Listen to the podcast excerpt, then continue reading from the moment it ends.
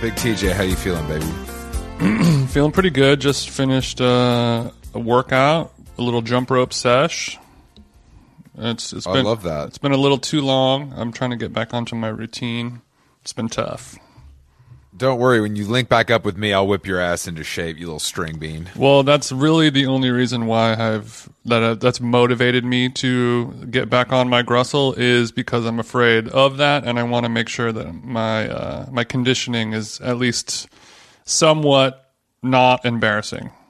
Good, thank you. Well, you know, I just sorry, you know, before we got on on the phone today to record yet another episode of How Long Gone, um, I was, uh, you know, obviously scrolling through Twitter. That's kind of what I do, and I saw that. It's what that, I do. is I saw that Tyler Perry just went through a breakup, and Jason, it was with a woman. Did you know that? I mean, I I didn't know I- his his sexuality either way, but even though he enjoys, I mean, I, I guess even though he he kind of could go both ways, I always felt like he had uh, a straight man's energy. That's interesting. I guess I just assumed, which is makes an ass of you and me, you know, obviously. But I I didn't know. So is Tyler Perry a stick man? Dude, well, it, it kind of depends on. He's rich as hell, so he's having no Yeah. problem pulling tail. Obviously, I think it depends on what his uh, what his um, his body body count is looking like in terms of not a Well, number, not a, not numerically, but you know, just what what types of ladies he's going after. I think that well, says it a says. lot I about a mean, man. it says it says Tyler Perry and longtime love uh, Gelila Bekele split, um, and she's like she's pretty. Like she's like a beautiful black queen who looks like she would put his little ass in his place. um, yeah, Interesting I- stuff. I mean, well, people who have that much power and that much money, you know, they like to get stepped on, don't they? That's true. She's definitely putting on the the Manolos and stepping on his little nuts. You know what I mean when the when the door is closed. Um, some other breaking, some other news on on on Twitter.com today that sent me reeling is this Spin magazine uh, putting Run the Jewels on the cover as Artist of the Year, which is just like, man, really, guys? Yeah. Um, did they come out with a record this year? I'm sure they did. You know, RTJ4 or some other inventive title. Yeah, uh, I mean, obviously this this podcast has been anti um, RTJ from from the jump. I don't know why or what about them bugs us so much. Um, Well, you know, our luckily condolences we to don't- all the Jeff Def Jux daddies out there listening. yeah, no offense to our Def Jux listeners. It's just I don't know what it is either about them that is just so deeply lame to me. I, I honestly I can't Mm. Yeah, place it. Killer Mike, I guess he kind of possesses that Questlove energy that I think that we both kind of find annoying, where it's like we can't necessarily pin it down, but it's kind of like when you're when you're the scholar of something, you you care about it and you're so close to it that it's almost inherently impossible to not have a corny outlook on it because you're just so it's just like you know it's like you, you can't be a guy who like collects model trains and be and still be cool. Like you just have to kind of like you, you you give yourself to the craft so much that you're just like, uh, uh, uh, what do you mean you can't do that? Like, uh, it's all about the freaking hip hop roots, and I'll freaking, but but like none of them, but they're all just like nerdy, like um like message board kind of guys at the end of the day, you know. I just I I'm just it's been a tough day online is what I'm saying. You know what I mean? I know, I know. Well, don't worry. The two, 2020 is almost done, and you're going to stop seeing people listing all of their accomplishments of on this dumpster fire of a year. Do you know you know what I'm talking about though when people are like it's mostly writers of course that like do a 20 20 post Twitter thread about all of the stories they wrote. It's like guys, I like I follow you. I already saw this when you did it the first time. Like Right, what do right, you right. I, I don't I, I just don't get I, just it feels pointless to me. To me, it feels like you're trying to do a pinned tweet for the entire year.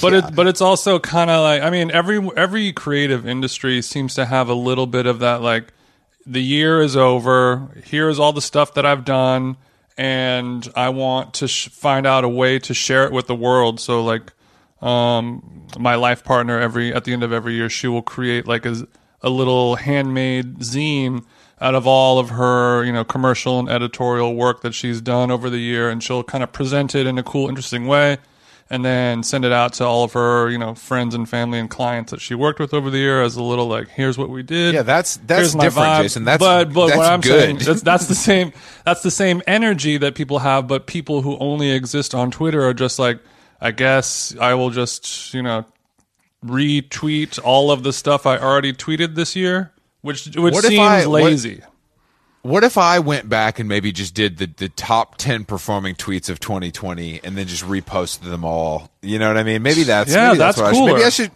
maybe I should just become part of the discourse instead of against it. So so so so Okay, well, I, I uh, know you were you were referring to people who are just kind of like running down the laundry list of all the things that they did, in uh, you know, in terms of like work related. Like I wrote an, I interviewed, you know, Naomi Osaka, and you know, for this thingy, and then I did. But I'm more interested in the people who list kind of their their tiny victories of the year of like.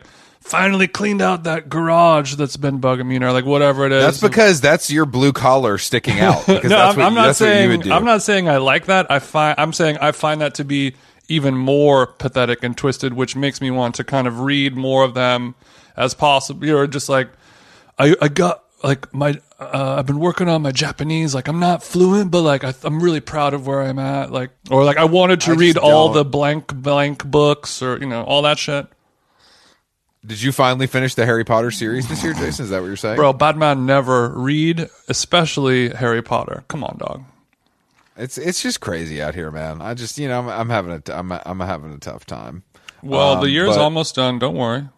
And then Yeah, Jason, TJ that's- is going to be another line- touching down. Don't worry. that's another line of thinking is that like you know guys things don't get better because the calendar changes that's not like a real thing like like the the climate of the universe does not Mm-hmm. like s- systemically shift because the calendar turns over and we go from 2020 to 2021 that's not how Mm. things work Well, you know, depending on what spiritual plane you're operating on, Chris, it just might. good point good point Mm-hmm. Yeah, I mean, maybe in, in your pragmatic, literal, binary world, that is correct. But you know, depending on how much tree you're you're puffing every day, you could you could be living on altered altered states. I'm um i'm so after we finish this podcast i'm going to meet a new friend for a coffee Um, Okay, very this, exci- this sounds I'm like very- Jerry Jerry Seinfeld so far. Go ahead. I'm very I'm very excited because he's the he's like the southern staff writer for the New Yorker.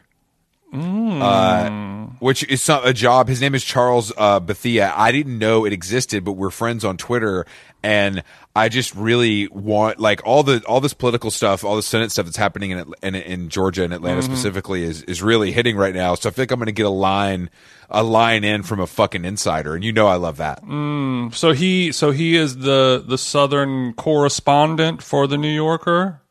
Yeah, yeah, yeah. Just like He's the- all he all writes- things, or is it political specifically?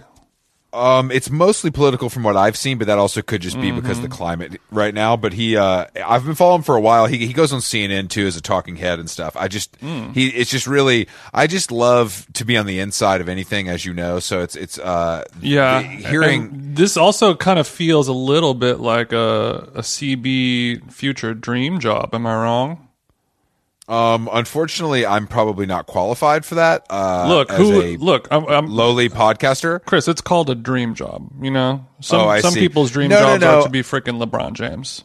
No, I can't be tethered to the machine like that, just hacking away as a as a full time. Yeah, but the but the duality of New Yorker cultural elite mixed with that little bit of that southern charm.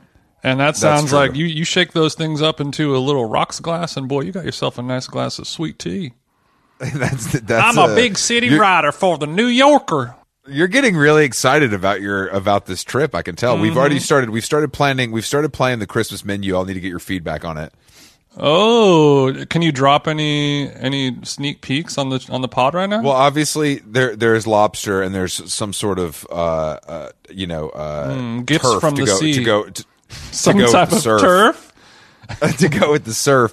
but uh, other stuff. I mean, the pies have been ordered. Um, Mm. Caviar is in the fridge, ready to put on top of a ruffle. Damn, we had a, we had a Um, good year over at the Black House. Okay, we was voting voting Republican do pay off. Don't do that. uh, but Mm-hmm. but yeah, so it's coming together. I'll send you a note after. Alex wrote all down today, so we have a full list. Since, um, since my to- my life partner is a BIPOC, is that going to be an issue, or will she have to eat in the car? How does this work? she we have a separate table set up for her um so it's it's fine maybe she can zoom her family or something Look, from that table i don't know Don't throw her in i don't the know what corner. I don't know what they do on christmas you know what i mean i don't know if they do something different You but uh no no no please we're the black household is is quite inclusive and welcoming of all people of all shapes and sizes Yeah, yeah, yeah. Mama Black with arms wide open is coming through Yeah, it's- with the with the caviar on decky. scott stapp voice my mom has definitely never tried caviar so this is going to be interesting Really? Why did it? Why did? Why did we break it out? Did you have a coupon? Well, I, it was sent. It was sent to me by a client as a gift. Um, so, so what it's, a what a just cool a nice. client gift. I gotta say. I know, and it's a, it's a young, cool guy too. I was. It, it feels like a gift you'd get from your fifty year old lawyer, but this guy's Mm-hmm. like a you know twenty five year old in demand graphic designer. It's very it's very cool. Mate. Um, yeah, I mean, that's great. And I can't wait to eat his eggs. But we might have to put you. I, I want to find a job for you because I don't like to. You know, I know you're going to be straight off the plane, but I don't like when there's a kitchen and there's stuff being cooked and TJ ain't in the mix. So, do you? I mean, do you? Do you? Mm, Okay, need- well, are you saying? Do you want a night off? Like, do you? Because I would give it to you, but I also don't want to, your skills to go to waste. You know. Chris, you know I never there I never want a day off when it comes to kitchen kitchen cookery. You know damn well. Great. I can't. You know, I, um, it will be tough. I will be coming out right off the plane. It'll be home court disadvantage for TJ, but it would uh it would it would don't also have- be my honor to devil a couple eggs over there at the Black House. We don't have a wolf range or a sub zero, but there is a double oven, which I feel like is a nice. You know, it's it's not nothing. no wolf at all, and there's nothing we can do about that. the, the the timeline. Chris, Chris, we have a week, so if you could just, I don't know what you got to do to figure it out. Look, uh, no, look, but we'll, uh, we'll, we got a week. we'll, we'll talk about this. We'll talk about this off pod, but we'll get, we'll get a menu plan going. But we do, we do have a guest today, a fucking legend, Jason. I love, I love when we bring legends onto this, Yeah. this lowly podcast. Um, you, you might know him from Youth of Today, Gorilla Biscuits, Quicksand, Civ, Rival Schools. Uh, his name is uh, Walter Schreifels, um, a New York hardcore legend, a real sweetheart of a guy. Um, he he is probably upstate, snowed in right now, but we're going to give him a little jingle, uh, check in with him, see what he's been up to. Uh, hopefully, get some stories from the good old days. Um, and just before before he comes on, this guy looks young as fuck. He looks great. Oh yeah, I mean he's he's he's definitely like when I was like a little kid, I was listening to his music as he was touring around in a band, and him and I for sure look to be the same age. It's crazy. He was It's- born it's in like he doesn't- 1969. Damn, I mean he doesn't, you know, he, uh, he he's he an edge man or no? I believe so, which is clear. Yeah, he he lives he lives a poison free lifestyle. He's mentally, um, physically, and spiritually straight on, and whereas my mind has been truly muddied by drugs and alcohol over the Yeah, years. yes, it has. Your mind is. Yet I still wasted. maintain the straight edge. Uh, sure. Let's give him a call. Bye bye. Hey, fellas, Looking Big- good, baby. How are you? Walt, big Walt in the building. let's drink it up. Here it We is. We were we were literally just talking about this in our intro, but I, what what are the secrets to, to aging the way you have? Because I mean, I, obviously the poison free lifestyle must help, but there's got to be some other tips and tricks you could offer us. Oh yeah, the poison-free thing definitely helped. uh, that stuff, all the poisons. Uh, water because if anyone any poison comes in, the water just rinses it right back out. That and also, you know, I took an oath uh, to the youth uh, and that still is, is is working out. so you're saying the oath to the youth crew is actually a blood pact to keep you young?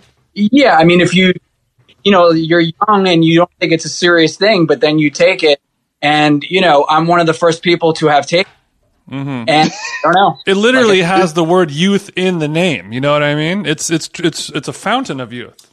Early on, you know what I mean? Like, uh, ma- you know, the, the power of, of manifestation of, of mental, Yes. you know, I want this. I've and- read and The that- Secret, Walter. I know exactly what you're talking Yes, about. yes, we're from.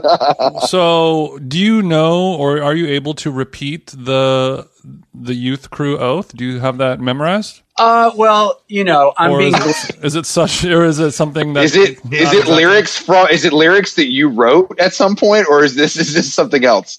The ones that I would think of would be, um, I'm, I'm probably referencing Youth of Today's song, Youth of Today, which is the, you know, like any good hardcore Yes. worth their salt, bunch of songs, but one of their songs should actually be their mission statement.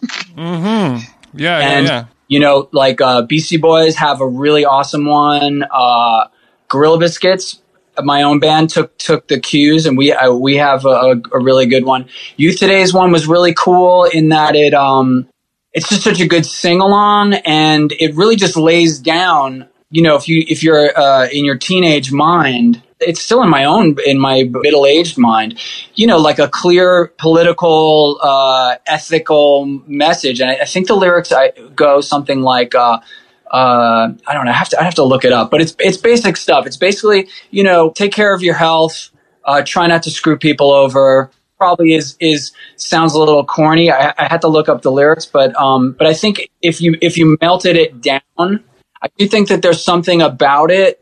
Even though I, I don't feel myself totally defined by that experience, but I do feel that I reap a lot of the um, th- that it's it set a positive intent at a young age, w- which is cool. And I'm not saying like I guys compliments or something. I'm not saying that I have anything that other people can't find in other ways. But I, when I look back on it, I think at a time when a lot of people, you know, when you're at that age of um, you're a teenager, so you're kind of like stronger and you have some independence and you have a lot of that brain faculty. I mean, you might have your childhood traumas, but you haven't, you're not as aware of them. So mm. you have this sort of agency that kind of, it's a sort of a magical time of discovering that, that personal agency, maybe, maybe at, at a time when you're strong enough and independent to put that I in. agree. I, I agree with you 100. percent Before the the crippling grip of adulthood realizations have taken hold, and you kind of and you lose a little bit of that youth. It's going to drag you down the stairs, kids. Wow. And that's it. And that's if you're not drinking or using drugs. yeah. Yeah, yeah, yeah. Yeah. if you're also getting drunk, then it's really going to drag you down those stairs and kick you a few times as well. Yeah, so I think at that at that moment that I, you know, of course, like the, I sometimes think, oh, I probably missed out on a lot of fun times too. You know, like, You did. exactly. Mm, yeah. But at the same time, like I'm grateful for that uh, perspective at, at that time, and um, and I always, you know, even though I'm not actively proselytizing straight edge lifestyle or right now, uh, I, I think it informs, like, it, you know. I, I feel like I'm still more straight edge than some of these guys that are claiming it now. Let's see how you do when you get to the point of life that I'm at. You know, I, I mean, life's ills come at you a little differently. I what- completely agree. Walk, walk me through some of your adulthood temptations. Uh, I mean, I don't think that mine are any special, but I think you see the you view as you go through life. I think the time that we're talking about, I think you have a real. Um, I think you have the mental acuity to really put your finger on a lot of the bullshit that's going to come your way. Mm. And I think you're in a, in a good position because you don't have a sort of a track record that, or if you do, it can be easily expunged due to, to due to you know youth and ex- inexperience. But you know, there's all kinds of stuff that's going to come your way. You're going to have to deal in, with relationships with different people. Life is going to challenge you, and, and um, that might break some of your idealism. And I, I don't think that that means that you need to sell out what makes you you. See, it's very hard for it's very hard for me in my late 30s to not be pretty cynical most of the time. Yeah. You know, you know what I mean? Like I try to I try to let things breathe and and and be what they are and understand that sometimes it's not for me, but it's also like that's stupid. Is my is my almost my initial instinct 80% of the time, which I I've gotten better about I think in the last couple years. But is that something you've suffered from as well or do you keep a pretty is the PMA still strong? Uh, I mean, PMA, I think, is a nice thing to kind of dip back into when you're feeling uh, garlic to a vampire or something like that. It's hmm. like it's like some sort of concept that you can say, okay, I'm looking at it in a negative frame, and maybe if I in a different frame, maybe it, it, it it's not going to weigh me down as hard. Hmm. And and even through your own life, you may be shitty to someone, and you may never even know Really? it. So like, oh wow, I was shitty to that. I, I didn't behave Oh, for sure. the way that I, I felt I should have. And then how do you then kind of bring that into your experience moving forward, you know, and how, how do you, No, I mean you have to you have to learn from all of that. No, absolutely, you have to learn. But from all also, that. Chris, I- you could argue, or may, not argue, but say that maybe you having that kind of hating things or thinking things are dumb mentality has been your your secret sauce or your thing or you know the product that you give to the world. It's maybe you should double down and and uh, accept the fact that you have that opinion and people like it. and I think a, a people's brand of cynicism can be uh, very helpful. You know, it's coping. You know, and and uh, in my circles, there's a lot of discussion of of PMA, like keep the PMA, and and I think that people kind of hold it like uh yeah like a crucifix against vampires or- in a way uh pma isn't going to really solve all your problems you know what i mean? So uh being an adult is complex and it's not because being an adult is is uh some sort of thing that's bad. It's like the human experience and as you go through life you're going to encounter even a lot of the same situations but because you've lived longer it's upon you to handle them in a better way if you're trying to if, you- if you're going to play the game well. Because uh, at the very least, you should know what won't work. Yeah i mean or, yeah and, and even if you don't know what will work try to come at it from a different angle to see how that experience could then uh, improve you for the, for the next thing i mean that's you know maybe idealistic there but i you know i came up in the youth crew movement bro Nothing I wrong mean, with that. I I don't think some. I, I think a, a, a nice little dose of idealism is good for all of us. To be honest, I think I, I think it, it it but it does feel um it does feel youthful in a way that you know you, you just haven't been beaten down by society yet. Like like you're saying, it's that's hundred percent the truth. That's hundred percent the truth. yeah i mean you guys asked me what's my secret you know you were true This is why we this is why we podcast, Walter. Don't get don't get us wrong. This is this is why we podcast. Are you are you upstate? Did it blizzard for you? It did. It's beautiful out here. You know, uh, it, it's uh, my wife and I went out last night. So awesome, you know, because the snow's so white, so the it's reflecting up, and up here you just get a sense of. I don't know. When I'm up here, I always think about, and this maybe sounds corny, but I think of the Native Americans and the people that lived in this land before all this stuff was here. That just I just trip out on that. On on uh, you know that people would just live in this uh, you know Full Yeah. silence, like removed. just that people, you know, in the last couple hundred years, our uh, culture has done its damnedest to like beat nature down. And so, okay, I'm just stepping outside of my house and in my yard where this white is just like the light is reflecting up everywhere. And um, I'm just thinking of all the critters. Like, I don't know if they're. It sounds very peaceful, and as a as a person who um, doesn't really like nature, did you come to this later in life, or were you always drawn to it? I am, I think I'm. He's just always loved critters in general. Uh, yeah, Yeah, you're. critters, Big critter guy. dude. I mean, you know, we we'd love to look at them. They're just little sweet guys. Sure. Uh, and uh, I guess you know I grew up in in Rockaway Beach, so being near the ocean, I have a different nature appreciation. But up here, uh, you know, since COVID, I've been I've been living up here since March, and um, so watching just the actual full cycle of the uh, of the seasons up here. And New York is just so awesome for its range of of seasons. Uh, it's it's I've grown a deeper connection and and appreciation for it, and uh, I don't I don't know that it's like veering into wow man nature hippie thing. That's not even bad if it were that way. Like you know how we're made of water and like you know the moon cycles and goes through you know all that kind of thing? Well if you're immersed in nature you start to attune to it and you uh, appreciate the slowness of it you know coping with all, this stimulation that is like uh, kind of man man made consumerist ideal, ideology hitting you all the freaking time. There's no ideology up here, man. It's just critters. They're trying to live.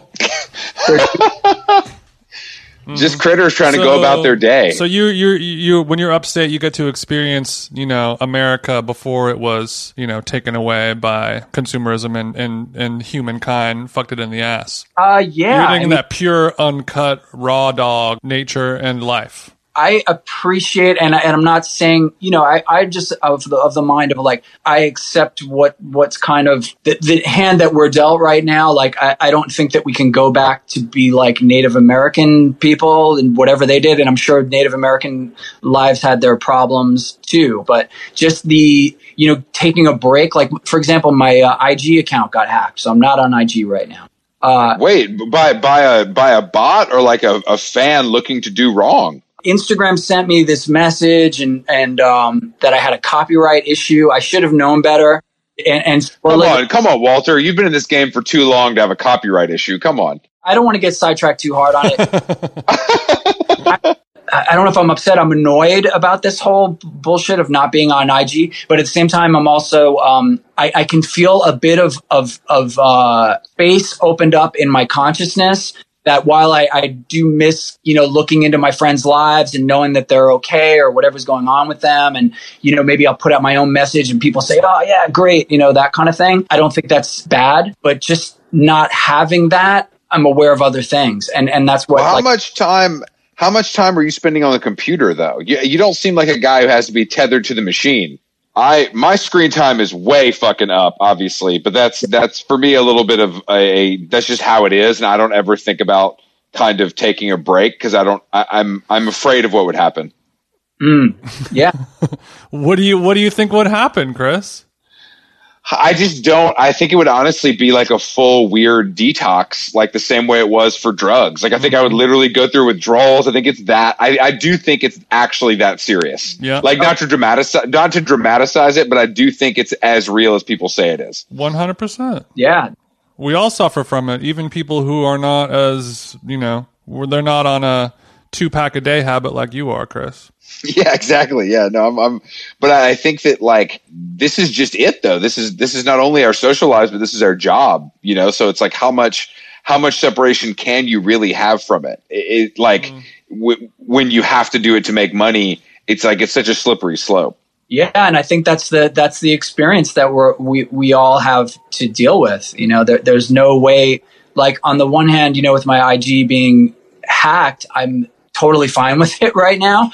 But it's mm. also business. You know what I mean? So like we're all involved in this interconnectivity in interconnectivity through the computer that you know we just don't know what it's doing to us. You know, in in you know, unless you're old enough to know the difference, you know, between like the kind of phone. If you experience the kind of phones that you have to spin around and do that, then then maybe you can see some sort of evolution in your own life of how that's different. But um, yeah, that that's our world. We can't just like, oh yeah, I'm not into computers now. I'm into nature. Like, You know what? Uh, this computer thing, I'm over it, bro. I'm going back to the trees, man. I do say it, you know, that would be cool. And if everyone had an agreement, if there was some sort of like, you know, movement, I don't want to say Luddite, but some sort of back to the land sort of movement, like where we all just bring in our computers and throw them on a big heap and bury them or something. Mm-hmm. Enough people did it. I would do it too. But the problem is, is that the people that don't do it are going to be, you know, rooking us every chance they get. They're- It's true. We would we would lose that battle. Unfortunately, we would Yeah. definitely lose that battle. Were you you had did you have plans to tour this year and stuff that got sidetracked, or were you or were you writing or something? Oh yeah, I, I mean, I was booked through next year.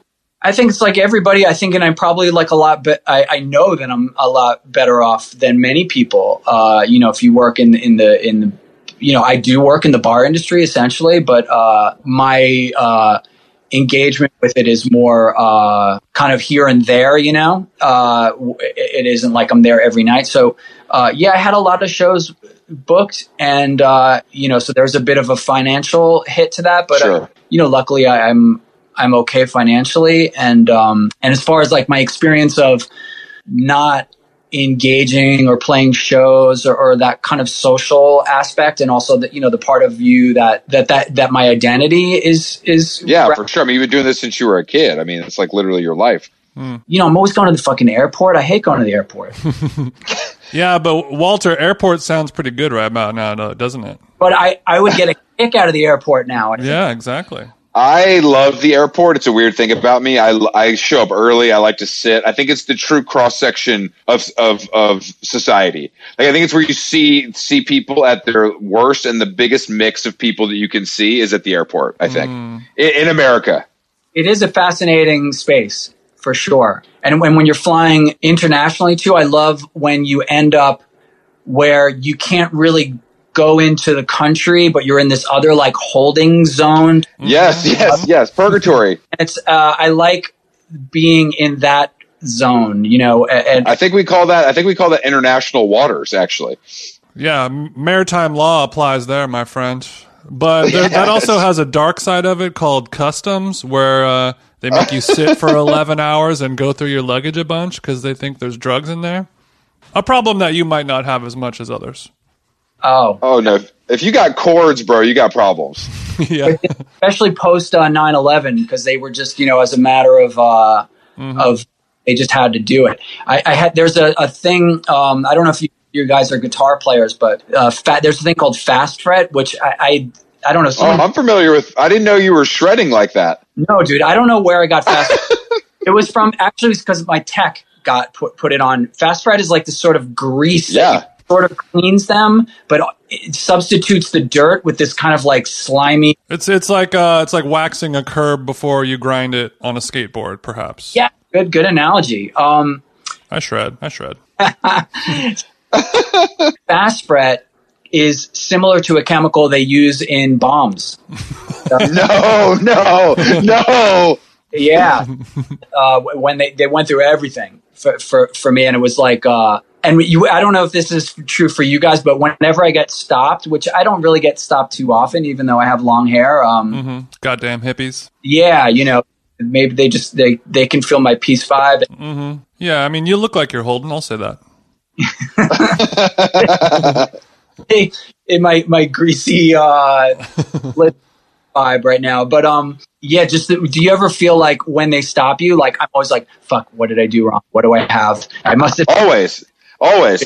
I, I, I'm always thinking I'm. I think for years of being guilty, that now that I'm not, I say this all. I tell this to Jason. You know, as a former drug user, I, I love to speed now in rental cars because I don't have anything on me.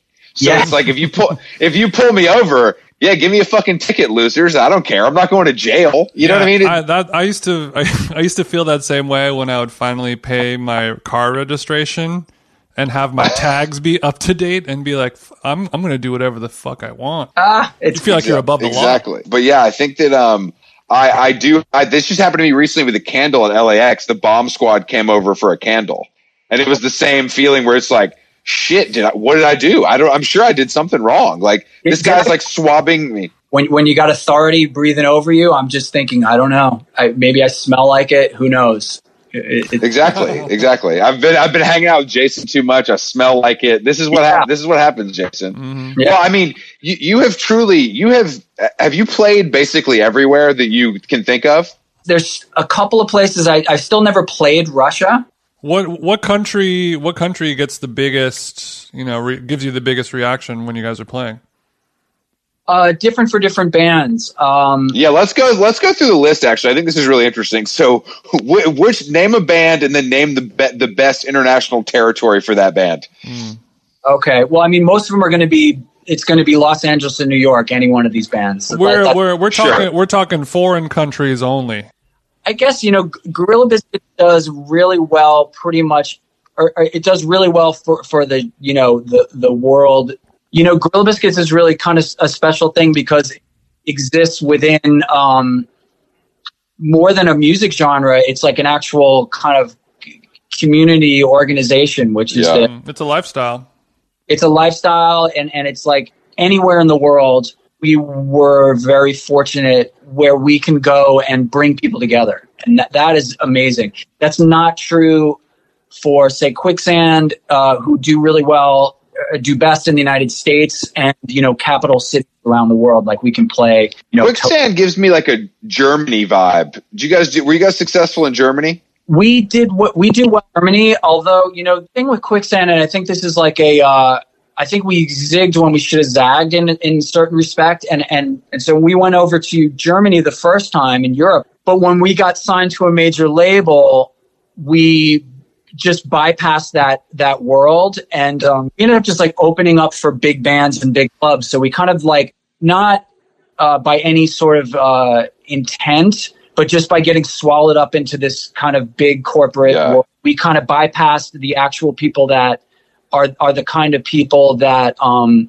went on to be you know movers and shakers in a scene in that lineage that Gorilla Biscuit still although Gorilla Biscuits wasn't even playing still thrives within and I think Quicksand uh, I, I wish that we had spent more time in the spots to be honest Well, quicksand always a bridesmaid, never a bride. Is that what we're saying? uh, I think I'm totally content with how it all played itself out, but I can see from looking back other bands eating Quicksand's lunch because they were they they traveled uh, in Germany, fucking opening for Living Colour. What what was the point of that? But- and I enjoyed that experience quite a bit. But you know, But it wasn't in a van in Europe. You know, those that has more cultural impact moving forward. was Quicksand your first experience with a major label though? Yes, actually, my that was the first time I got signed, and to me, yeah, that was just crazy. I mean, the, the music that I was making, I didn't see it as popular music at all. You know, I was just doing this. It's not that I didn't appreciate what was happening. I really loved to travel. I loved being with my friends. I loved being creative, but I didn't see it as um, I, I didn't see it necessarily as art at that time. I mean, I didn't see it as a viable career path either. So you're saying during the whole time, so you get this major label deal, you guys are doing, you know, 120 minutes or whatever, and you still never saw it as like a career path. No, I didn't. You know, or art with a major label. I was where I had been living, you know, in an apartment with two of my other friends that was probably like, you know, 600 square foot apartment and paying, you know, $200 rent or something like that, living pretty low, but happy. Uh, you know, not being able to pay the electric bill and that kind of shit to where I had, oh, fuck, I got an, I got my own apartment. You know, I got a little bit more, um, sort of cachet in some, some The way. good, li- the good life, baby. That's what happens when you sign on the dotted line. You can order as many videos from Blockbuster as you please. Yeah. Willing to play the late fee. that was yeah I, I i i was legit i had a credit card you know things that like you know just a year before like um yeah these were markings of of of, of success and and uh So you were also a goddamn sellout, though, weren't you? I i, dude, I struggled with that very hard you know um it, it- no joke like especially at that time the scene that i had come up in i mean especially as a as a uh, a kind of devotee of the uh, kind of Ian MacKaye Dischord school of thought, you know, where music shouldn't be commodified. And that weighed on me very heavily. It just was kind of overwhelming. There was band meetings. It was like, dude, I don't think we should we should sign to a major label. As a matter of fact, I want to start a noise band. I wanted to like get away from it, which was um, in in hindsight, I could look at look at it from a way uh, more measured to be like it doesn't have to be all you don't have to be your idealized Noam Chomsky vision of what MacKaye would do, yes. Mhm. or be you know in some noise band that no one cares about except for the But making music for a living, I mean, that seems like the goal for anybody, kind of, if, if that's what you're doing. You know what I mean? If that's what you're, if, if you want to be making music, if that's what makes you happy, then making a living doing it is kind of a dream and it's, it's rare for almost everyone. You know, it, it doesn't happen to most people.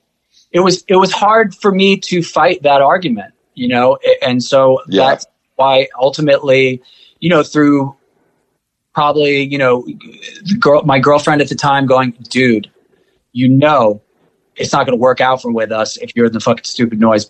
Look, we've all we've all had that discu- we've all had that discussion wi- with with different terms thrown in, but it all we've all had that talk in this in this You ain't getting no pussy unless you start doing these corporate gigs. You know, I've heard that before. exactly. We got if Amazon calls, we answer it, baby. All right, quicksand is playing. Well, Walter, uh, Walter, have there? Do you have any examples of of artists or bands that you feel like have been able to do it, you know, the right way? Like, in you know, they've they've found that success. They've used a major label, but they've still stayed true to them to themselves. I mean, other than Moby. Absolutely. And, and I think it- it's not only happening in music. you know, a lot of my friends that are in media, you know, are are faced with those kind of things, you know, or like, you know, uh, tech or something like that. You know, all these companies are fucked up. You know, if, if you dig deeper into it, and you don't want and you don't want to participate in a fucked up system because of how you nurtured your skills and your point of view was through a certain kind of ideology or idealism and you don't want to lose that spark but I, think that there's good people who can manipulate the system Just doing it your way, Frank Sinatra style. yeah you're playing the game it's like a game that the my daughter loves uh, the show survivor maybe that's not even a good example No, but, but you, like when you can see a contestant on Survivor where you're like, oh, this person loves the game itself, and they believe that the way you play it, is, there's an art to it in, in itself. they appreciate the game and like because you have to deal with certain things you, you're still the person you are at home and survivor's a fucking game. But anyway uh, you know for example uh, like okay radiohead uh, let's just go straight to the top. I, i'm a fan but here's a band that you know was kind of thrown out there signed a major label deal. I don't know what their ideology was or if they had conflicts about it or if they thought they were going to go to the top. When they reached their uh, successful, popular, and respected artistic band, and then they kind of had this massive popular, you know, miracle of circumstances to where like everyone in the popular mind agreed to it, where they were rich and could do whatever the hell they want, instead of just you know churning out whatever the hell gotten them there. They, they've continued to arc in their own creative way, and and by doing that, artistic level, but on a on a uh, business level, you know, I'm sure they've been written about in like Forbes magazine for like Yeah, I And- mean, I remember they were one of the first bands to sell their album independently on their own website, just to like to buy the MP3s. And they were like, "Yeah, we we don't need a label because we just made three million dollars in ten minutes selling our album on Radiohead.com." that's amazing. So th- there, there's a great example, and and you know the the, the kind of Ian MacKaye model, they're they're kind of a uh, a unicorn though. You know, like in, in a, totally. That's that's impossible, almost impossible to replicate. Yeah, I could mean, you, it's just for our listeners at home who aren't familiar with the Ian MacKaye model or or Dischord records or anything like that, they would they would sell they would have a thing that said like, "Don't pay more than what was it five dollars five dollars for this Yeah. record. Shows were always five dollars too. yeah, I mean they're very ethically minded and very phil- f- you know ideologically driven in in in a way that treats the music uh, with respect as of you know valuable art in, in a way, but not in, in an overtop in, in a very kind of uh, egalitarian way, really to to be admired and to be learned. And to uh, factor into your business model. But if you're not making money, you're worried about money, and if you're worried about money, you're not. Um, You're you're creating you're creating art from a place of commerce. Exactly, it's, it's it's a difficult. It'll crush you. Capitalism's out out to get you. You know. So I, I think but like Um, a band like let's take Fugazi for example. Fugazi's been like very successful. I would say for like an underground, you know, quote unquote band.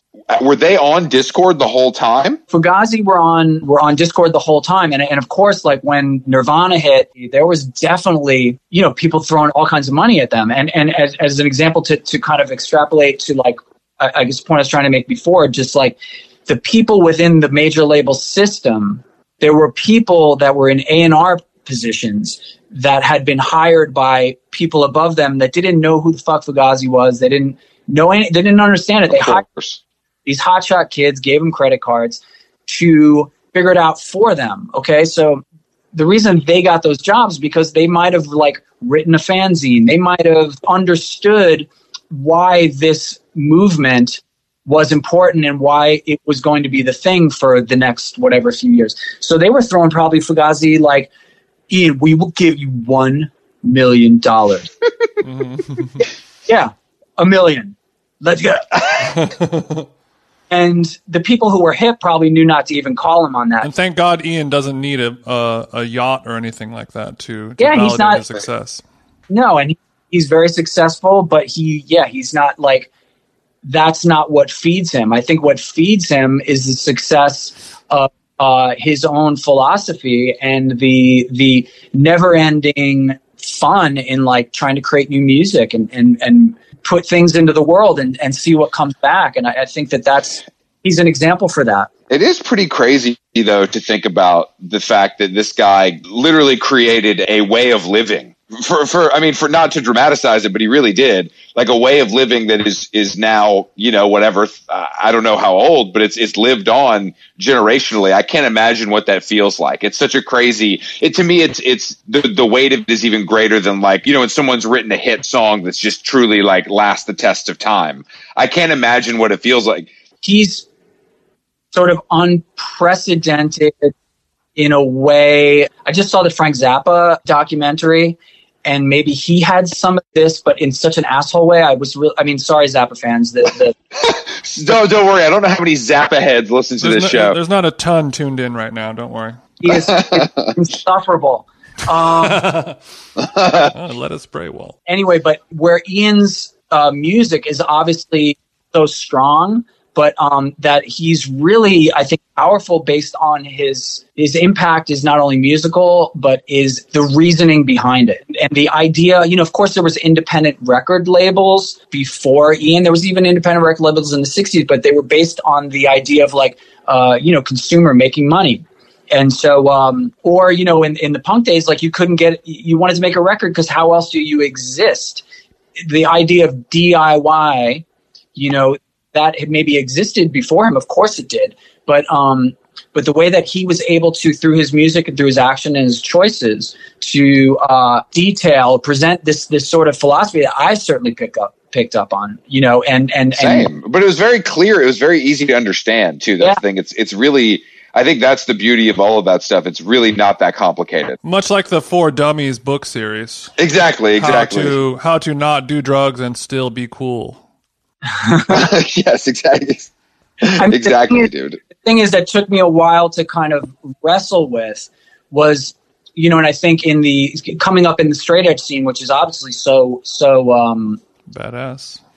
you know influenced by by his you know his making this amazing band that was so good and connecting this this idea of uh you know for his own you know not he wasn't i don't think he was trying to spark some movement y- you know i, I think he would say certainly that he wasn't but that um that ideal that's being presented is that um you know you have to glean the parts of it that that work for you you know uh having a tour bus was like an embarrassment, you know, and so th- that was because it was such a sign of of uh, corporate power. But having a tour bus fucking rules. It's awesome. You know yeah. No. I. I it's life changing. If if touring is your job, that's the only way to do it. You know. But I. Yeah, I think by the time you know, by the time Jason and I were were in, you know, that, that the sellout word still existed, but it's completely evaporated now. It's not a thing that exists, and I Oh. think it, it's just waned over time. And I think that like you know, making money as a musician at this point, and I'm sure you've learned this over the years with you know licensing deals and all the different shit you've done. Like you, that's how you do it. You know what I mean? If if, if a rival school song is in a is in a you know Chrysler commercial, like you you- you're good for two years. You know, it's like it really For sure. matters. I wish I wish they would call. You know, it's ironic. If, uh, a couple, yeah, maybe a couple years ago, uh, I got a call from uh, uh, on, a, on a, a huge license for a Civ, a Civ song that I wrote. The money was insane. It was a, a quarter of a million dollars, Let's Don't go. and I was like, "Holy motherfucking shit!" This- The whole time. Yeah, you were you were you were already ordering your Christmas goose to cook that year, weren't you? Did you did, wait? Does this song or did you own it outright too? Like, are you the single writer? I, I shared with. I have the majority share. So Okay, okay. Well, I feel like you were about to say about how you didn't get the half a, a quarter of a million dollars.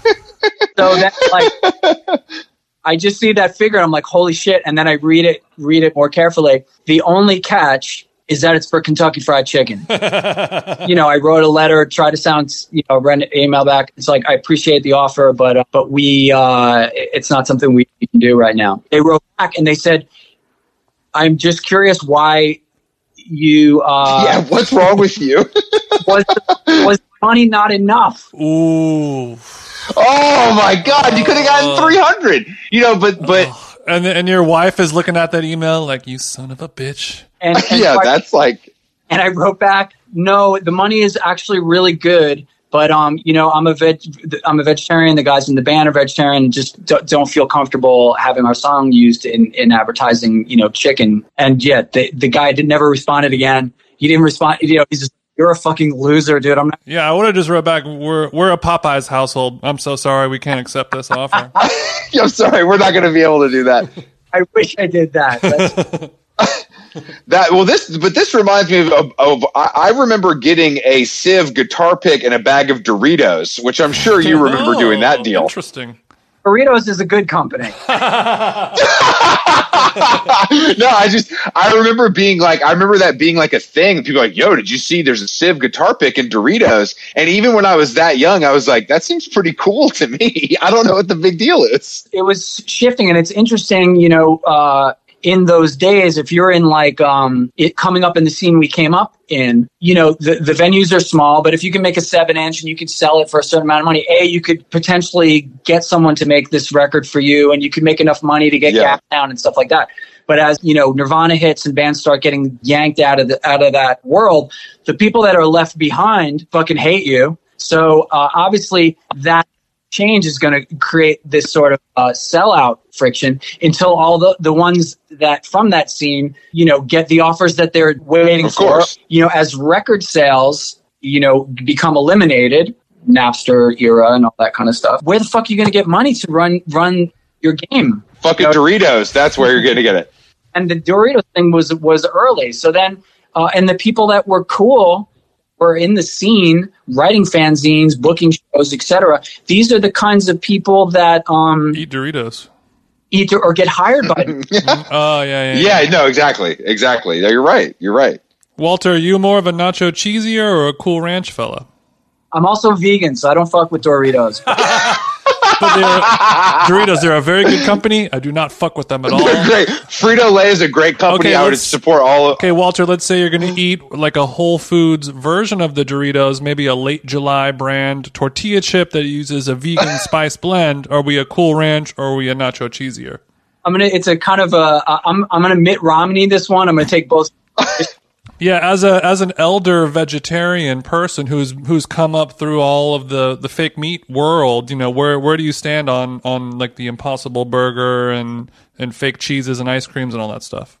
I've the vegan ice creams are uh, amazing, uh, but I just got my blood work done, and my cholesterol's a little higher than. Uh, I mean, it's just a teeny teeny bit, and I think it's because I've been eating Beyond Beef sausages, in the morning. and I haven't been questioning it, but you know these motherfucking things are not healthy for you. Yeah, Like, yeah, yeah. I'm I'm I'm known as anti Beyond. I don't. I just feel like it's not good for you. I like the idea of Walter's doctor looking at the chart and being like, "All right, how, how many how many vegan sausages have we been putting down? Be honest."